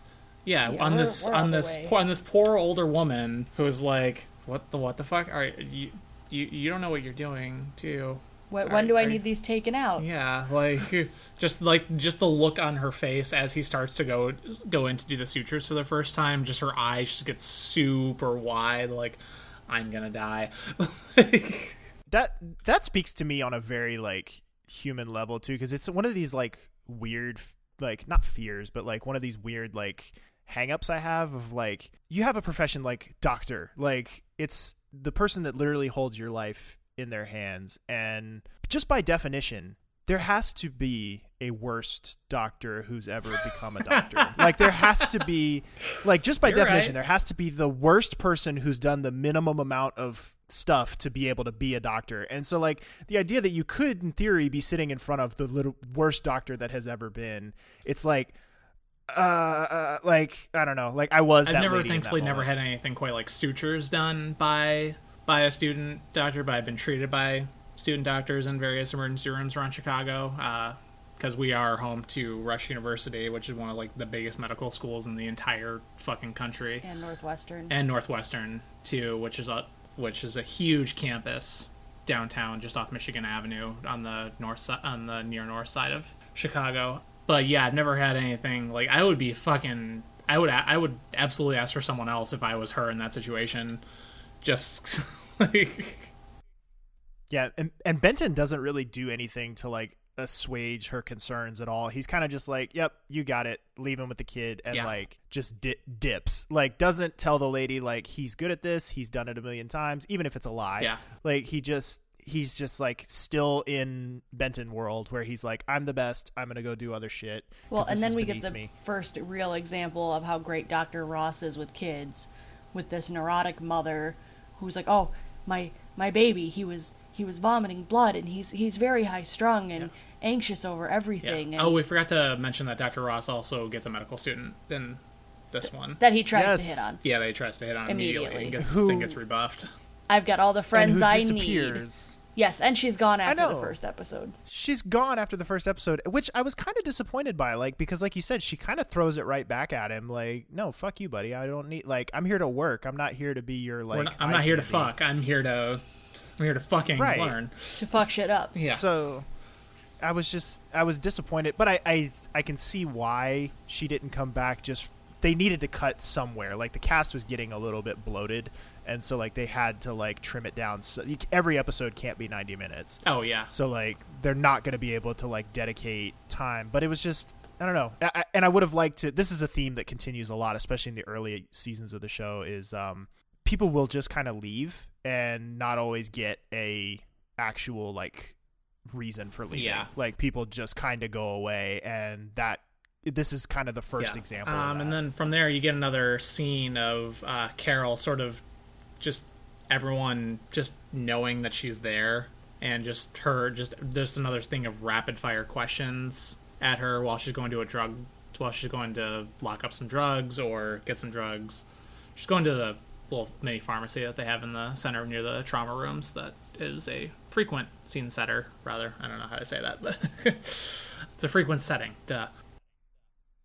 Yeah, that's one of the biggest, like, kind of flashpoint. Like, there's lots of stuff that, you know, setting-wise that, like, reminds you that this is 1994, but that's one of the biggest ones that you can be like, damn, like, stuff is a lot different now, because, like, she opens that with just, like, a key. Like, she just, like, a regular old, just, like she's opening a, you know, a doorknob. Like she just kind of like sticks key in and she's into all of the prescription medication. Yeah, all of the opioids, all of the... Right. Like now, like in 2019, like in an ER, like you have an ID card with a code attached to it with like, they know who opened that cabinet at what time and what drugs were taken out. Like stuff's not just sitting in there on a shelf. Like it's piecemealed out to you by dosage. Like, it's such a stark difference between where they are here. And then excuse me for getting my head on myself a little bit before. Now we get introduced to Frank, our more svelte looking Frank. He's an idiot, but he's our precious cranky racist idiot. Yeah. I like Frank obviously shows up later, and you know he is what he is. Like I never liked Frank. Like I full disclosure, like I am not a Frank fan. I don't even find him like ironically funny. Like to me, because to me he's just a symbol of so many guys that I know. That's real. He's too real. Like he's too, you know. I mean, there are definitely he has his moments. I don't want to say he's completely irredeemable. He does have his moments throughout the show, but they are few and far between. There's so many times where I just want to fucking strangle. Well, and Jerry him. Is clearly superior. Obviously, Jerry and Timmy are my favorites of all of the. Oh, we haven't even talked about Tim yet. I was so like talking about getting ahead of ourselves. I was so happy to see Tim come back in season 10. Yeah, like I was so excited for that. The only other like he was one of those. I'm a big like oh shit it's that guy person. Like yeah. I may not know where I know them from, but I'll be like I know that guy. And Tim was one of my first ones in this show where I was like who the fuck is that? Like I know that guy. I don't know where I know him from. And then looking through IMDb, he was in fucking Speed with Keanu Reeves. Like he was the guy driving the convertible next to the bus that like Keanu Reeves like commandeers. Yeah. Like and I was like I from the same year too. That's 1994 also. So like he's doing what a year this fucking guy has. He gets ER and Speed in the same year. Yeah, like, and then also Jerry is in Twister like in 95 or 96. He's part of Carrie Elways. Yeah, Carrie Elways is science team. He's one of the drivers. I think of like the big van in the back. I'm not going to say that my reference point for Jerry is George of the Jungle, but my reference point for Jerry is George of the Jungle. That's all I'm going to say. Like, and Jerry is a precious, precious man, and I love him, and we must protect him at all costs because he's probably my favorite background character. Oh, yeah, and whenever he gets hurt and random things, we're just like, Jerry, no! Like, that's going to be a hard one for me to get through. Yeah. We all know the episode I'm talking about. I was just about to talk about it, It upsets me to no end, and that's going to be... We've got a couple tough ones coming up. All right, but we got to get out of season 10 and we got to stick with the pilot. Yeah, here. We're getting in the weeds here a little bit. Frank's the worst. Let's put a pin in the Frank thing. Like but, I don't know, man. But Carter survives him, manages to get the IV, and says the worst is over. You do get a very signature Frank face after that though. Like when he just he is a good face. And then from that you go into there's a patient talking to Dr. Green, insisting on a neurological exam, and Dr. Green's telling him, no, you're fine, it's really probably XYZ, and the guy just straight up says, you're just saying that because I'm black, you don't want to spend the money on having me checked out. And it shows right away they're not going to shy away from these tough conversations. Even this early on, they're going to acknowledge race, they're going to acknowledge sex, they're going to acknowledge sexuality, and they're going to have these tough conversations, or at least have the balls to bring them up. Yeah, it's an urban trauma center, specifically in Chicago, where obviously there is a huge disparity. Yeah, huge African American population. And treatment inequality. Yeah, exactly. And and there's a lot of that's a whole issue for a whole another show that people a lot smarter and more well versed than us can speak on. But yeah, there's a lot. Let's just say there's a lot better hospitals on the north side than the south side in this city, and a lot more of them. With the exception of one that I won't name. Yeah. But yes, then we go outside and we see, it's a snowy day in Chicago out of seemingly nowhere. In March is when this episode takes place. And we find out that a cab driver has a pregnant woman in his car, and she is delivering now. Oh, and poor little doe-eyed baby Carter, like, just gets taught, like, goes right from his dermatology rotation into, like, now he's got his hand between holding a baby legs. You could just, you feel the fear coming off. Right, of him and the beginning of the weather trope comes up with, it's snowing on March 17th. Yes. Unbelievable. This will become a very common thread.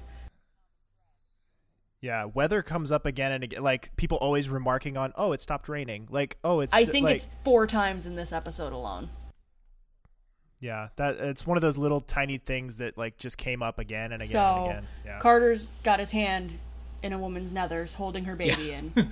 And looks absolutely petrified, as you would if the last medical procedure you probably did before today was, like, removing someone's mole. And this baby is... born, and it's alive, it's great, it's a magical moment for Carter, but how do they make fresh babies on TV look so disgusting and gooey? I mean, it's probably one of those, like, there's probably, like, a very gross answer, practical effects wise. Like, I feel like it's, like, I feel like jelly's involved, and like, just... It might be because I'm just not a baby person, but I see newborns on medical TV shows, and I'm just like, ugh. Newborns are gross, man. Newborns are not. And then the R&B that they're playing in the background on this scene. It's so fucking cheesy. It's so over the top. Oh, my God. It's really out of place with, like, everything else in the even just in the score. Like, the score is pretty good, and this just, like, sticks out. They tone this down so much in following episodes. Like, I think this is the most saccharine thing we see, and I think they learn from this. And they tend to keep more subtle scoring through any other. Yeah, because you still, like, when you have, like, future successful baby deliveries that are supposed to be happy moments, you still have, like, the lighter music in the background, but it's not quite like R&B. Like, the really weird R&B stuff that's in the background here. So after that, do we go? I know. Coming up, I'm just trying to get my order of operations straight here. I know we get into the, like, gang violence thing, like, almost because it's, like, a pretty quick, like, tone shift. Like, we go from, like, happy, everybody's happy, new life, to, like, a child. I mean, you know, what is he, like, 12 or something? Like, just a bloody child has been shot. I think right before that, Peter's up there getting something from the radiologist, Steve, who I wish we had more of, where he's just taking his sweet time, taking his notes just to make Peter's life hell. And I wish there was more people in this show that stuck it to Peter Benton. And it's fucking hilarious. Yeah, he's a background character that you just don't... I mean, he sticks around, like, for a little while, but he's not, like... He's not very long he's not the like show. He's not a Jerry or a Lydia. Yeah, he doesn't make it out. Exactly. Yeah, so it's kind of... Yeah, I would have liked to have seen that more. And so Peter's an ass to him. And then we go into the but the gun. Yeah, I think they said it was an Uzi. Yeah, the gang violence. Yeah. Yeah. there's so many peaks in this show. Like, there's so many that, like, on any, like, normal episode, this would be the big thing. And then you hard pivot, and, like, they just sort of, like, gloss over that just to show, hey, this happens. And they hard pivot right into Mark at his job interview. Well, even with the gang violence, they also acknowledge, like, hey, call security, there might be the threat of them coming to finish him off. Oh, yeah. And that will also be a recurring theme throughout this show. Apologies, I just wanted to make note of that. That's totally a good point. Is it Clooney's medical student? Is she the one that makes the call to security?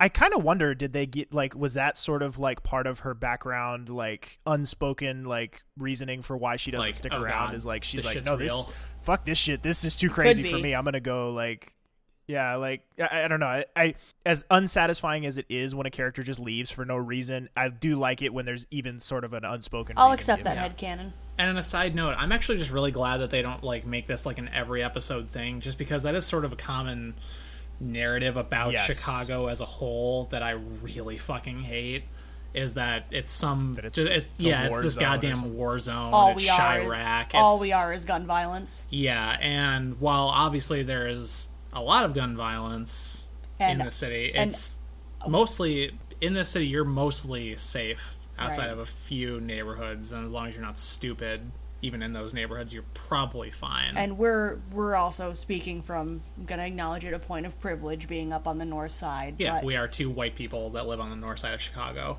Right. But at the same time, everybody I've talked to who lives in the city says, yeah, as long as you're not being an idiot and you mind your own business, you're mostly okay. Yeah. And as a former Uber driver, having, like, gone through and, like, been in those areas for a decent amount of time, I've never felt unsafe. In a Prius. Yeah. Yeah, in a Prius, the whitest white car that ever whited.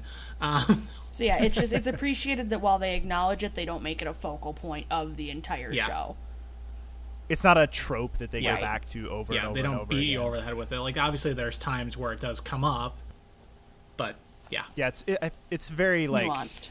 It's a very honest, nuanced and honest portrayal of just, like, this is happening, but it's not, it doesn't define the department, or it doesn't define the city.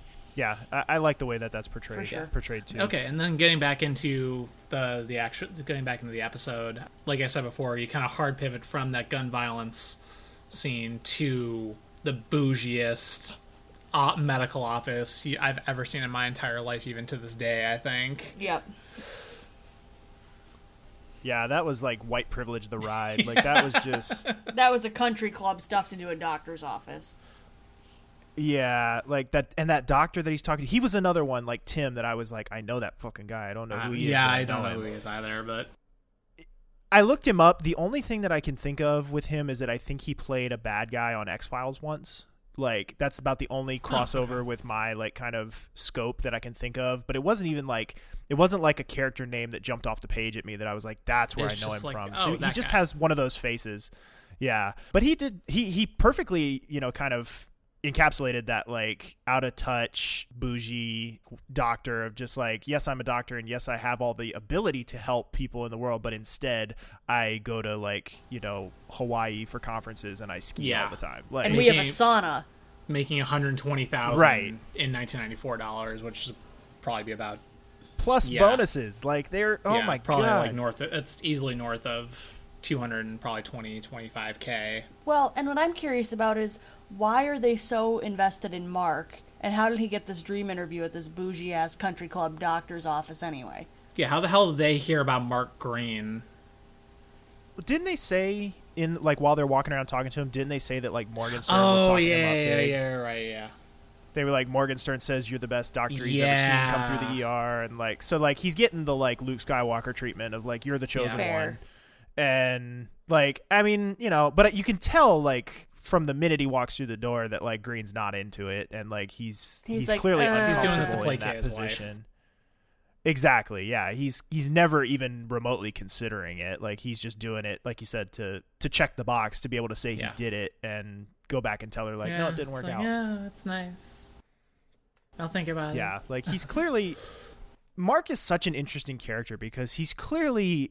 unhappy is not the right word, but he's clearly, like, discontented. Like, he's got a lot of things going on in his inside. Like, he's battling a lot of different thoughts and ideas, and like he's trying to make sense of his life. But the one thing that like stays constant with him is the ER. Like the ER is what keeps bringing him back to center, even though it's not always a dream job and he doesn't get paid enough and he deals with a bunch of shit and he, you know, it's just it's a drain on him both physically, mentally, and emotionally.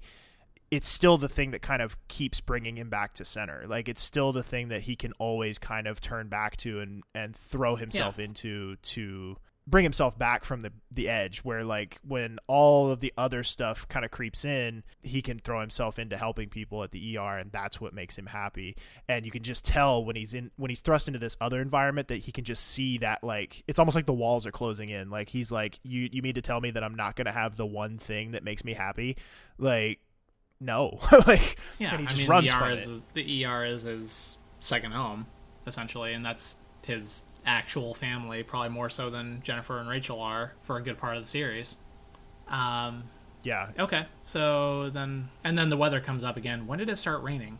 It's Ross throughout the entire episode saying these things, by the way, just making note of someone walks in, they've got snow on them, they've got rain on them. When did it start snowing? When did it start raining? Yeah. Like I think he just walks by the emergency, like where the ambulance runs come in, and yeah, until you pointed it out, I never really considered how little, like, because in hindsight, like, Clooney is obviously, like, the biggest star to ever come out of this show. Oh, by far. But it's striking how little he really has to do in the pilot. Like, he's got a couple little, you know, he's still got his big, you know, his Oscar speech coming up here. Like, I think if you stretched out the, like, you know, time on screen and things to do for every character, I think he'd be near the bottom. Like, I think it's like a tie between him and Lewis for like the least amount to do. I think she has less, but you're right. He's definitely towards the bottom. Yeah. I think they just don't really know what to do with his character.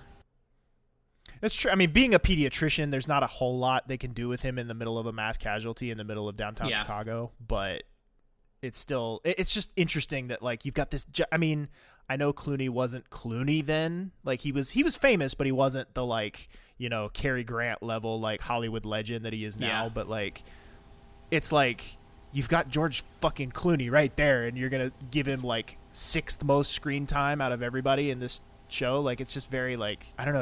It's crazy, and it's still good. Like it's not like the show suffers. No. Yeah, no. Him. Like Anthony Edwards as like the leading man is perfect. A fantastic choice. And perfect, especially from people, especially like, because going from like, I'm not sure, like, I don't think he really did really anything like of note, be it like after like Revenge of the Nerds into this. He's another one that, like, the only like reference point I have for Anthony Edwards other than ER is being one of like Sean Penn's stoner buddies in Fast Times at Ridgemont High. I would also say, if you guys enjoy his performances, check out Designated Survivor on Netflix. Oh yeah, he plays the chief of staff, I think. I think so. Yeah. Yeah, he plays the chief of staff in the new to Kiefer Sutherland's president in the latest season. And hearing him swear is so weird. Hearing him drop F-bombs just casually and like. It's not wholesome, Dr. Green. Yeah, like in the very first episode, like because the first two seasons of that show were on ABC and. This one's but just I'm getting away from the point. But sorry, but yeah, it's super fucking weird. I highly recommend it. It's a very good show. But yeah, going back to Anthony Edwards and Mark Green, this is the time where we really start seeing that there are rumors about his extramarital behaviors throughout the hospital, like which is so funny. But he's like, I'm too tired to do anything else. I can't cheat on my wife. I barely get sleep, like.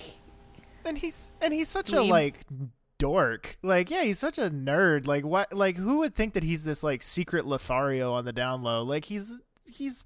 I mean, granted, he's got more hair in this episode than he has at any other point in the series. True. But he's still going bald, and like he's a nerd. Like, he's a lovable nerd. He's our nerd. I love him, but he's not. Getting it. He is not a ladies' man. Yeah, like it's just. But I'm just saying, funny. Like, to think it's about. Just like you see that his. Discomfort in his marriage is so obvious to everybody else that they're all like, well, he must be cheating on his wife because no man that miserable would be faithful. Exactly. Yeah. It's obvious to everyone. I think we might have missed this, but like the one point where that young woman. Nope. It's later on. Okay. so we're still getting there. Yeah, from here I think is where we go into Lewis gets one of her like little brief glimpses with the guy who is cancerous. Like almost definitely has cancer. Yeah, which so that is actually George Clooney's cousin. Today I is that patient? I forget what his character's name is. His name I think is like Miguel Ferreira or something. Oh, like that. I thought he looked familiar. Okay. Yeah, he has Mr. Parker. That's his character's name. So he's actually since passed away from cancer. So weirdly prophetic scene here. But he's Clooney's cousin. He's another one of those, like, I'm telling you, the show is chock full of like, oh, it's that fucking guy. The only other like touch point I have for him, at least the one that sticks out in my mind, is he's the like main bad guy from Blank Check, the Tone Loc Disney movie. Like it's like from like around the same time, like 93, 94. It's a stupid Disney movie where a kid finds a blank check, and Tone Loc is one of the like henchmen. That's the only thing I remember about it. And the main like the guy with the money that the kid stole is this guy. I think we need to have a segment called "Oh, it's that fucking guy" with Daniel. Yeah. Oh yeah, there will definitely be a million. And of those. I have one more little thing on that. He played the vice president in Iron Man 3. That's where I know him. Okay. That's where I know him from. There it is. Yeah. So Dr. Lewis has this patient, and she says, "Hey, your X-rays don't look good. You know, here's what it might be." And she lists off like it could be an obstruction, it could be some pneumonia, it could be a number of things. And he's just like, "Well, could it be cancer? Like, please tell me, could it be cancer?" And she says, "You know, given your history with smoking and how prevalent you've said you were a smoker, it's not unreasonable, but we can't say definitively, like, here, it could be so many things." And he just begs her for an honest, straightforward read on the situation. And she just responds with, "Nothing is certain. Nothing good, nothing bad is ever certain." Yeah. And just...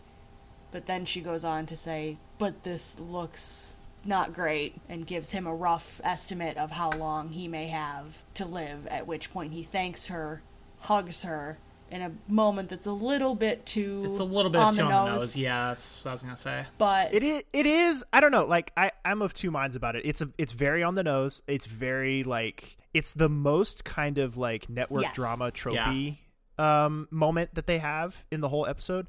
I will say, though, the only reason it works is because of how good of an actor he is. Yeah. Like, he is far and away the best, like, main cast or regular supporting cast, like, I guess if you want to say guest star. Like, he's far and away the most talented guest star in this episode.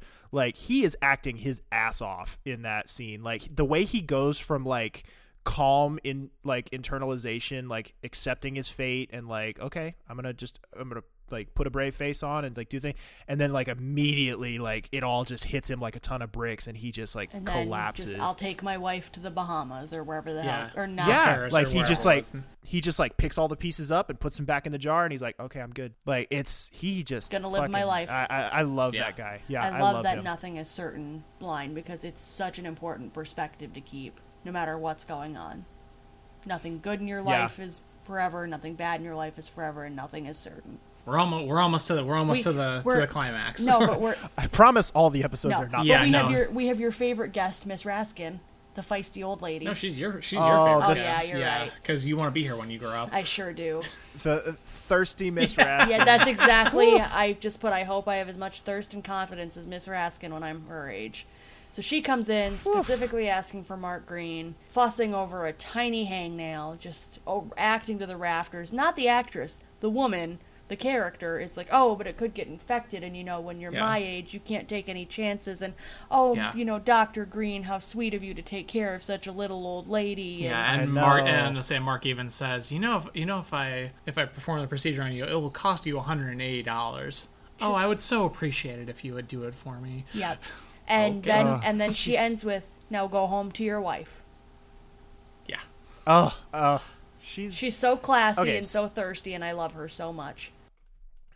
in continuation of our tradition already established in the last hour and a half of jumping way too far ahead, do you remember the like close of the loop on this interaction? No. Here? I do not.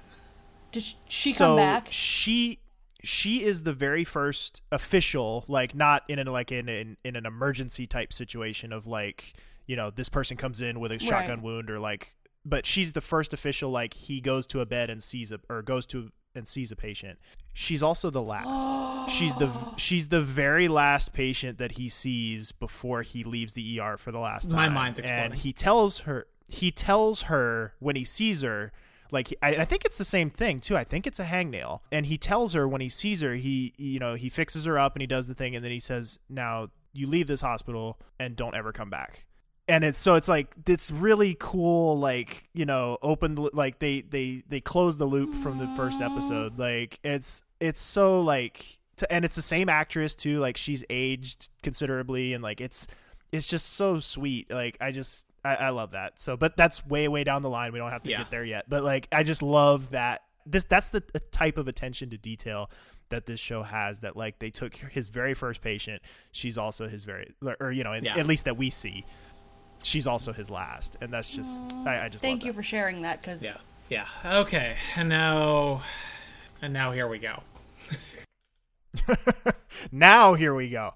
Like, goddamn, we've had a gang shooting, we've had a building collapse, and now you tell me and here we go. Oh, like, here comes Hathaway having attempted suicide. God, just suck all the air right out of the room. Yeah. And I just have to say, George Clooney's heartbreak through this entire series of events is palpable.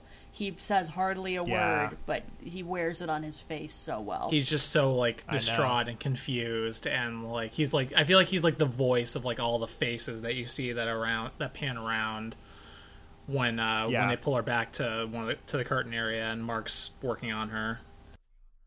That's why he's such a good actor. Like, and Mark does such a good job trying to give her privacy and dignity. Yeah, and then we get this little blurb. Did you call her family? I don't know her family. We were only roommates 3 weeks. Why'd she do it? Doesn't matter why she did it. We don't ask that about any other OD that comes through these doors. We don't ask it about this one. Just Mark doing his very best to keep control of the situation and doing his very best to actually just treat her like any other patient. She's not our coworker. She's just a patient. We need to do it just like with every other patient. We need to do everything we can to fix her because there's nothing else more that we really could do because she's a nurse here. And then he eventually goes on and he closes the curtain after because everyone just keeps staring, which is completely understandable when you have a coworker. Yeah, it's realistic. And this moment here, it does such a good job showing the portrayal of shock of suicide attempts from loved ones without glorifying or romanticizing it. It just says, this is the fact, this happens, this is how people react to it. It's tragic, but it's real.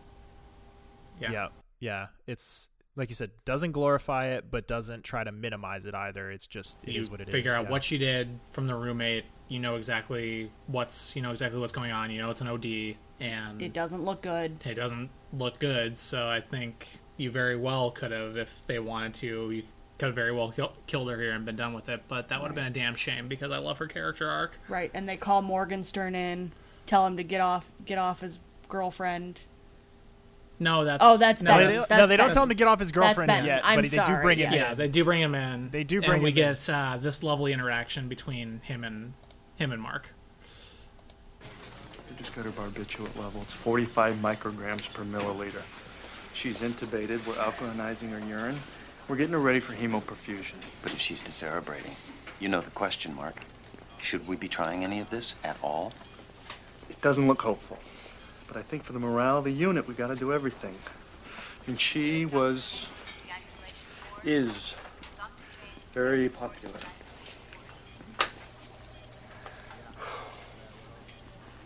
The unit's looking to you, Mark. You set the tone. Yeah. She was one of us. We loved her. We worked with her. And now something's happened to her. It makes us feel guilty. It makes us feel angry. It scares the hell out of us. But we take care of her and then we go on with our jobs. Yeah. You set the tone, Mark. You get the unit through this. I'm fine. Ugh. He said the thing. Yeah. Yeah, he's at the title of the show. He wins it. Okay. Yeah. Just god fucking damn. Yeah, I mean, it's both parties there really get to shine. Like Green's kind of like calm freneticism kind of shines through, and then also to like William H. Macy, like in his very, very limited appearances, like he still can bring the heat when he needs to. Yeah, bring that, like, that calm wisdom, just like after, especially after that just really heavy sigh that you hear about halfway through that clip, just Mark just realizing, holy shit, this is happening. Yeah, it's just fantastic. From there, we go through, there's a gunshot wound, a knife wound that comes in. Oh, and yeah. This is just a small side note, but a knife wound comes in, and Carter's by the gurney as they're trying to clean the guy up, and he gets sick and has to step away. And Dr. Green goes outside, gets some fresh air with everything that's going on, and talks to him, and just says, you can either be the kind of doctor that has feelings, or you can be the kind of doctor that pushes them down. But if you're going to keep your feelings, you're going to get sick from time to time. It's just how it works. Which is, I love that little, I love that interaction. I wish I'd pulled a clip from it. Right. Because, and that helping patients is more important than how we feel. But just showing Dr. Green as, not just like a friend, because you've only really seen him as a friend, but also seeing him as like, okay, he can be the mentor type as well. Even though he really doesn't really get, you don't really get him with like medical students very often. No, it's a dynamic, specifically the Green-Carter dynamic. It's one that I guess because the Carter-Benton relationship is so dominant that you never really, beyond this, you don't see as much of Carter turning to Green for, advice or like, just like at looking to him as that kind of mentor reassurance figure. And this is like, yeah, like this is the best illustration of it. Like this is kind of the best that it ever gets with that relationship of like, he's so in the midst of all this chaos, he's so calm and so like measured. Like he just keeps telling, like, keep your head down. Like like kid's literally like losing his lunch, and he's just like, no, it's okay. Like it's okay to get sick. Like it's okay to, to feel like you don't have to be this like iron soul, like person who just doesn't feel feelings and doesn't care about people anymore. Like, so that you can do your job, like you can still be a person and do this job. And it's just such a powerful moment. And I also love too, I mean, it makes sense. It's the pilot, but I love how many times throughout this episode I was able to like point and go like, oh shit, that's where they get the thing from the intro. Like that's where they like Green walking out the door and his reflection is in the puddle. Like that's like straight out of the intro. The group shot, the Avengers Assemble shot, as I call it. The Carter when he's like kneeled down, trying not to puke. He's got his stethoscope like bouncing off his forehead. That's straight out of the thing. Benton's punch, which we got coming up, which is like my like favorite thing ever. I love the Benton punch. It's just okay. So wrapping up the last little bit of the episode, I think now is when we get the young lady. Yeah, now is when we get the young lady that Jerry slut shames. Yeah. Oh yeah, Jerry, come on, man. What are you doing? You have to remember, folks, this is 1994. It's not going to be a totally woke and perfect show. Like especially in the next couple episodes, we get some really problematic shit. But but yes, so a young lady comes in with burns on her thighs, and Dr. Green is apparently the only available doctor. He goes into a room with her, and she is very thirsty. Niagara Falls could not quench this woman's thirst. And Lydia, being the VIP that she is, Nurse Lydia, stands in the room and keeps an eye on Dr. Green, more for his safety than this young woman's, and just help be like, no. Yeah, that's a hospital policy, it's a liability thing, but just, that everything's on the up and up while he applies burn cream to her thighs. Yeah. And she talks about how she's not wearing it, how, she had to change her panties because she knew he'd be seeing them and touching them. That is the most, like, out of place sequence in this entire episode. You're right. Yeah. It's like you could cut it out and nothing would be different. And it just comes so far out of, especially with everything we've seen up to that point. Like it comes so far out of left field. I'm wondering if they were trying to like lighten the mood and throw something like flirty and silly in just to kind of like this woman burned her legs just to get some attention, and like that's how we're gonna lighten the mood. Like, it just goes to show you what kind of tone we're setting here. Not to know, William H. Macy already won the contest. I can't win the contest. We can't set that tone any better. But yes, so Lydia is the real VIP here for looking out for Mark and not laughing at him too hard while he's dealing with this patient. Yeah, and then you go right into this, and then right into one of the last sequences is Benton starting a surgery by himself. Unauthorized. Yeah. Well, yeah. To save a busted ulcer, right? Yeah, guy's gonna bleed out, I think. No, it's a triple A, an abdominal aortic aneurysm. Go. I've picked up a few things here and there, you know, it's learned by osmosis. But yeah, so he opens the guy up so he can at least pinch the artery until another more qualified surgeon or authorized surgeon can get in and do the sew up. Yeah, like he's just like literally like after he does it, like there's like the him just like walking through and like everyone's like, wait, what's Benton doing? Like no one else really like believes. Did he really just say that? That he's going out like it's like if anyone cares to help me, I'll be over here performing AAA. Yeah, or performing whatever repair. And one of the other surgeons is like, was he kidding? No, go make sure he's kidding. Go make sure he's kidding. Yeah, I love that one. Yeah, and then so he does his thing, and yeah, and this is where we get the line, let's see how long, after he opens up the person and has the bleeding stopped, and it, like he's calling for Dr. Morgenstern, and he says, let's see how long it's going to take for the chief to get off his girlfriend and into his work clothes. Classic. Yeah. So real quick, like I don't want to like fuck with our timeline too much here, but I feel like we missed a patient. It's a real quick one. It's the girl who she's like 13, I think. And the babysitter? Carter. No, Carter is like pretty sure that she's pregnant, but she's like lying. Yeah. Oh yeah, we did. And then he brings Benton in, and Benton's like within 30 seconds, Benton like dissects it, and he's like, she has an ectopic pregnancy, like set her up for surgery. Like, you know, it's basically. It's just an excuse for Benton to like look like a pro and Carter to look like a schmuck. Well, the worst part is that Carter was right, and he said, you know, if you are sexually active, this could be an ectopic pregnancy. So like he had it. Yeah, you know, he has the medical knowledge. He just needs to learn the finesse with patients. Right. So very minor note on that. The actress who is playing the 13-year-old patient, I did double-check the character names. She's not the same character, but she does return to the show in the very last season, actually. She is one of the. I guess she's a resident, not a medical student. But Dr. Wade, like, there's a lot about season 15 that's very forgettable. Yeah, season 15 is sort of a haze after certain things happen in the beginning of it.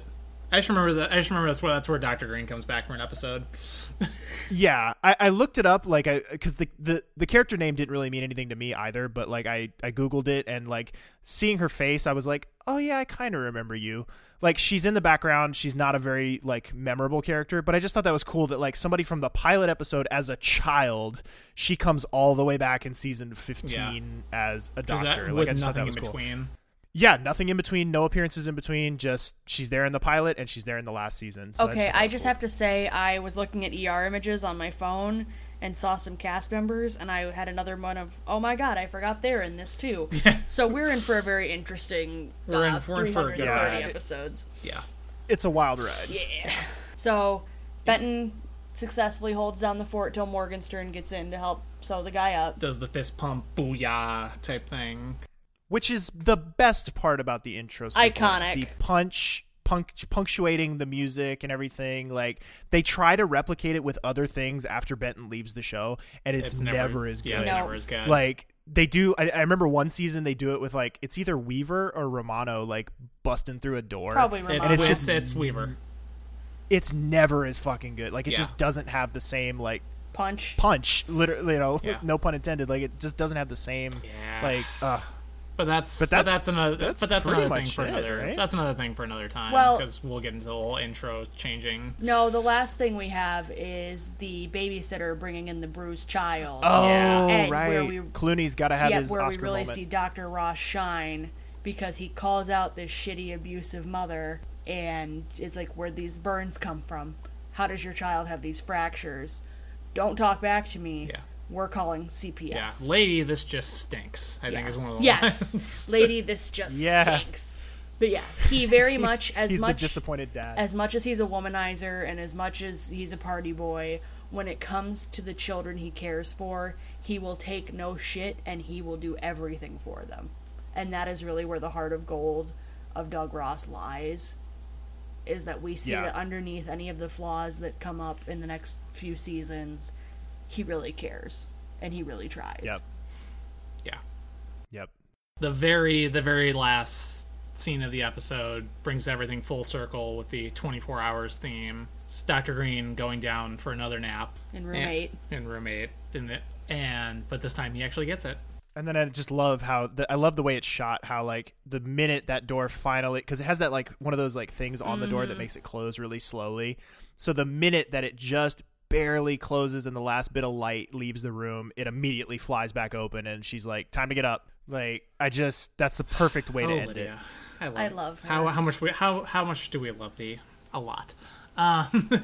All right, so that just about wraps up the very first episode of Setting the Tone in your retrospective. One down, 330. Hope you'll stick with us through all of them. Yikes. What have we done to ourselves? Magic. You can follow us on Twitter. We are on Twitter at Set the Tone ER. ER is capitalized. I'm not sure if that makes a difference. We'll find out later.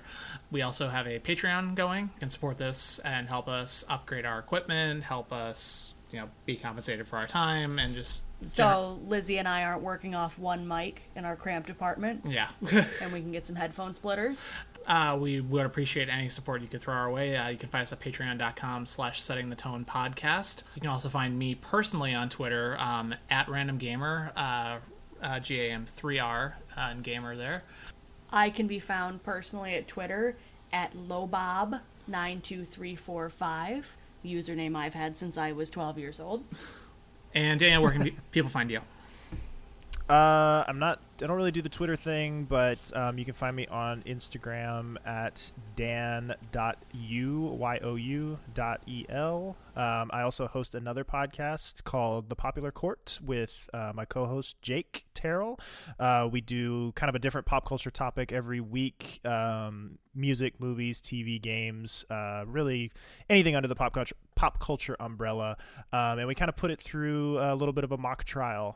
Depending on when this episode drops, either our most recent or one of our most recent episodes was on the Nintendo GameCube and whether it was the most underrated Nintendo. It was really good. I just listened to it.